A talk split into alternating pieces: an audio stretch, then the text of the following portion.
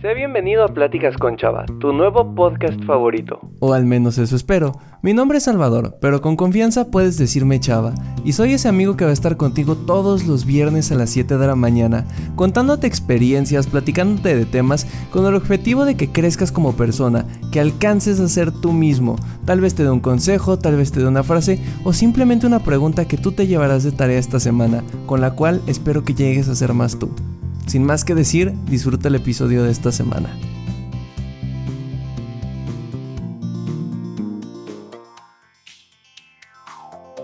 Llorar creo que es una de las cosas más normales que podemos hacer en esta vida. Cuando venimos al mundo, lo ideal es que vengamos llorando, porque nos ayuda a aprender cómo respirar. Es por eso que es la típica palmadita o nalgadita que te da el doctor cuando no estás respirando al inicio de tu vida. Y es muy curioso porque pareciera que aquello que te piden cuando naces, a lo largo del tiempo se vuelve algo que no deberías de hacer, que está mal visto y que deberías de reprimir. El tema del día de hoy, hablar sobre por qué no necesitas una buena razón para llorar, viene un poco yo creo que de esta idea cultural, social, en la que muchos hemos sido educados, en la que el llanto no es algo bueno, en la que el llanto es algo incómodo, en la que el llanto es algo que no debemos de tener. Y creo que hay múltiples razones por las cuales hoy en día muchas personas creemos que no podemos llorar o que necesitamos una buena razón o que tiene que haber algo excepcional para que lloremos. Y es que, no sé si a ti te ha pasado, no sé si esto es en otras culturas, me lo imagino que en la latinoamericana sí. No sé si en Estados Unidos, Canadá o Europa o esto pase, pero me imagino que hay algo similar. Y es que cuando uno es niño y está aprendiendo a existir en este mundo lleno de estímulos, pasa y sucede y acontece que a veces lloramos por muchas cosas, a lo que los adultos llaman berrinches, que es una manera en la que no sabemos cómo reaccionar ante algo que pasó y entonces al no saber qué hacer hay un cúmulo de energía en nosotros y entonces empezamos a llorar y a patalear y a gritar, a veces por cosas que no entendemos, a veces porque no se nos cumple un capricho, a veces por X, Y o Z. Y el punto es que muchas veces cuando uno es niño, tus papás, principalmente los adultos, te dicen frases como no llores. Llorar está mal. Llora cuando se te muera un familiar. Llora el día que te pase esto. Esto no vale la pena llorar. Estás llorando por una tontería. Ni se te ocurre llorar. Y creo que este tipo de comentarios, este tipo de afirmaciones y de cosas que te dicen lo único que hacen son dos cosas. La primera, que pierdas totalmente la confianza con esa persona. Es decir, si un padre le dice eso a su hijo, probablemente el hijo en un futuro ya no le va a contar cosas. Ya no le va a decir, papá, me siento mal, ¿sabes qué? Papá, esto, lo otro. ¿Por qué? Porque el papá le dijo, pues no llores. Y entonces tú solito te vas creando la idea de no puedo llorar o no puedo compartir que quiero llorar. Y entonces hay una parte de este vínculo, ya sea en la relación padre-hijo, madre-hijo, eh, familiar o incluso de amigos, en la cual se rompe esta conexión, este lazo, esta confianza, y tú solito te reprimes a no platicar tus emociones de tristeza o a no llorar. Y lo mismo pasa en el segundo punto que les digo. Así como pierdes un vínculo, también tú pierdes algo de ti, de tu persona. Muchas veces aprendemos a reprimir nuestros sentimientos, nuestras emociones, porque nos han enseñado que no está bien expresarlas, que no está bien mostrar que estamos tristes, que eso es un signo de debilidad, que solo lloran tal y tal personas, ¿no? Incluso ahí vienen algunos comentarios un poquito despectivos. Y el problema es que si sumas las dos, crecemos y nos creamos como unos seres que reprimen emociones y que no se permiten llorar. Y eso a la larga trae muchísimos, muchísimos, muchísimos problemas que no se imaginan cada cuánto se ven en la sociedad. Y la idea de todo esto nace porque así como fuimos creados, estamos empezando a ser. Recordemos que la parte de nuestra personalidad que se desarrolla después de la adolescencia, que es este momento en el que queremos sentirnos como pegados a más personas, a más adolescentes, pues ya forma un poco de lo que vamos a hacer como adultos. Y entonces, ¿qué pasa si yo de niño y adolescente aprendí a no compartir mis emociones, a no llorar y a enseñarle a los demás que no lloren? Pues probablemente esas conductas se van a repetir siendo adulto. Y aquí viene una duda, ¿no? Chava, ¿cómo, cómo funciona esto de que si yo era así de niño, ahora lo estoy haciendo acá?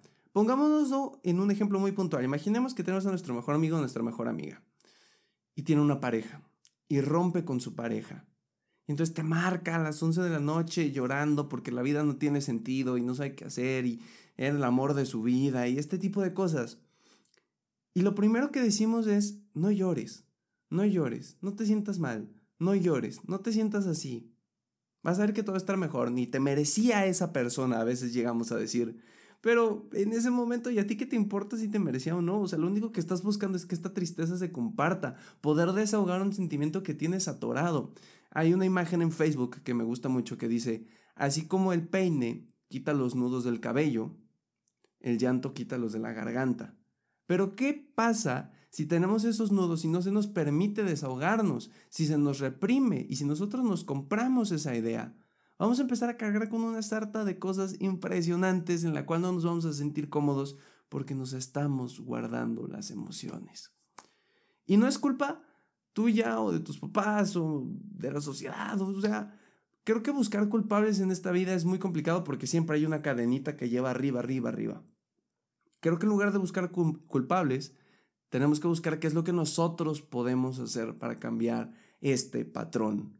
Me acuerdo mucho que hace como un año o dos, como en la pandemia, em, tuve la oportunidad de trabajar con la UNICEF en algo que se llama el Mediatón. Entonces conocí a gente muy padre, eh, me hice amigo de dos argentinos y una chica de Costa Rica que son Brian, Facu y Eva. Y si está escuchando esto, les mando un muy fuerte abrazo y ya tiene mucho que no mandaba abrazos en el podcast, así que se siente bien padre volver a hacerlo. Pero el punto, esas tres bonitas personas y yo hicimos un equipo para la UNICEF para desarrollar un proyecto que tuviera que ver con algo de salud mental. Y el tema que elegimos muy curiosamente fue hacer un podcast que se llamaba Hombres que lloran, en el cual hablábamos un poquito del estigma que se tiene en la sociedad latinoamericana de por qué los hombres no podemos llorar. Porque a veces podemos tener esta tendencia a aceptar que una mujer llore, pero no ni siquiera aceptarlo de una manera correcta, no de que, ah, bueno, está llorando, sino se escudan en comentarios como es que es mujer y las hormonas y son bien sentimentales y este tipo de cosas, como si tuviéramos que justificar por qué una persona llora o no, por qué un sexo llora más o no, por qué son las cosas así. Y el objetivo de ese proyecto fue, y me acuerdo perfecto, era tratar de informar que no está mal llorar, que nos quitemos esas ideas súper, súper, súper absurdas de que, no está de que no está bien llorar. Y lo pienso porque si de chiquito te dicen, necesitas una buena razón para llorar, ¿no? algunos les pueden haber llegado a aplicar la típica de llora cuando se te muere un familiar. Pero se te muere alguien. ¿Y qué es lo primero que la sociedad te dice? Lo digo por experiencia propia porque me acuerdo de un funeral de una de mis abuelitas, que yo estaba triste, llorando. Y se acerca una persona. Y sí, lo siento, el pésame, no lo que sea, pero después de eso me dice, no estés triste a tu abuelita no le gustaría verte así. O sea, caramba, si me están diciendo que tengo que tener una buena excusa, una buena razón para poder llorar, y cuando llega esa buena razón todavía me dices que no puedo hacerlo, entonces, ¿en qué momento se me va a permitir llorar? ¿En qué momento se me va a permitir sentir? Y ojo, sé que las personas no lo hacemos de mala fe. De verdad creo genuinamente que la única razón por la que siempre decimos, no llores, no estés triste, a esa persona no le gustaría, o va a venir algo mejor, ni te preocupes, era un patán, ella no te merecía, o cosas de ese estilo, es porque como personas y como sociedad no sabemos convivir con la tristeza. No sabemos, estamos tristes, estamos llorando y nos sentimos incómodos y tratamos de parar el llanto a toda costa respirando y tratando así de apretar para ya no llorar o que nos dé coraje. Vemos a uno de nuestros amigos llorar y no llores, no llores y te invito al cine y te compro un helado. Vemos a un niño llorar y en vez de permitirlo llorar, luego luego estamos buscando la manera de tapar, tapar, tapar, como si quisiéramos poner un curita en esas lágrimas. Y a la larga, a la larga eso nos hace daño. La cantidad de veces que uno tiene ganas de llorar y no puede porque no se le permite es impresionante.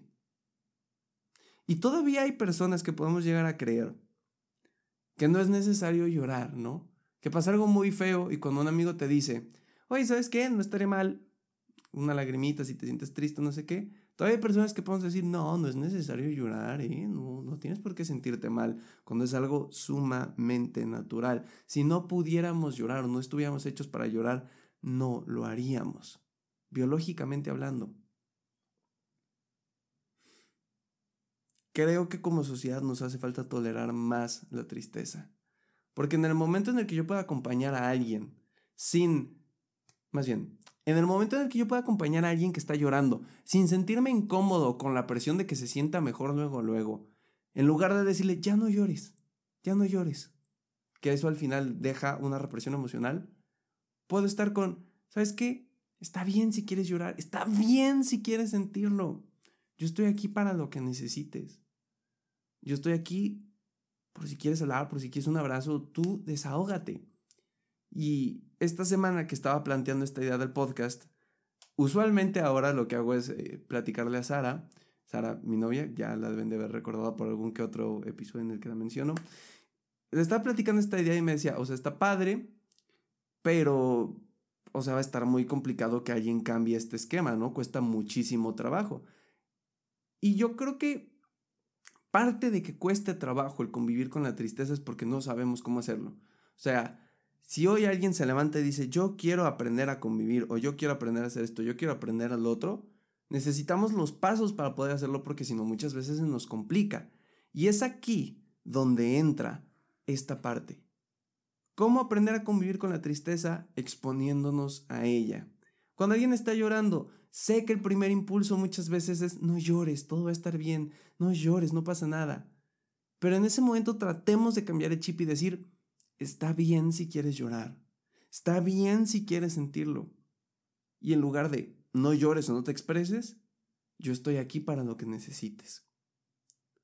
Con pequeñas acciones, mis queridos amigos, podemos cambiar cosas muy grandes. Así que si algo te puedes llevar a este episodio, y espero que así sea, es permítete y permítele a las demás personas sentir, llorar si lo necesitan y aprender a convivir con el llanto y la tristeza.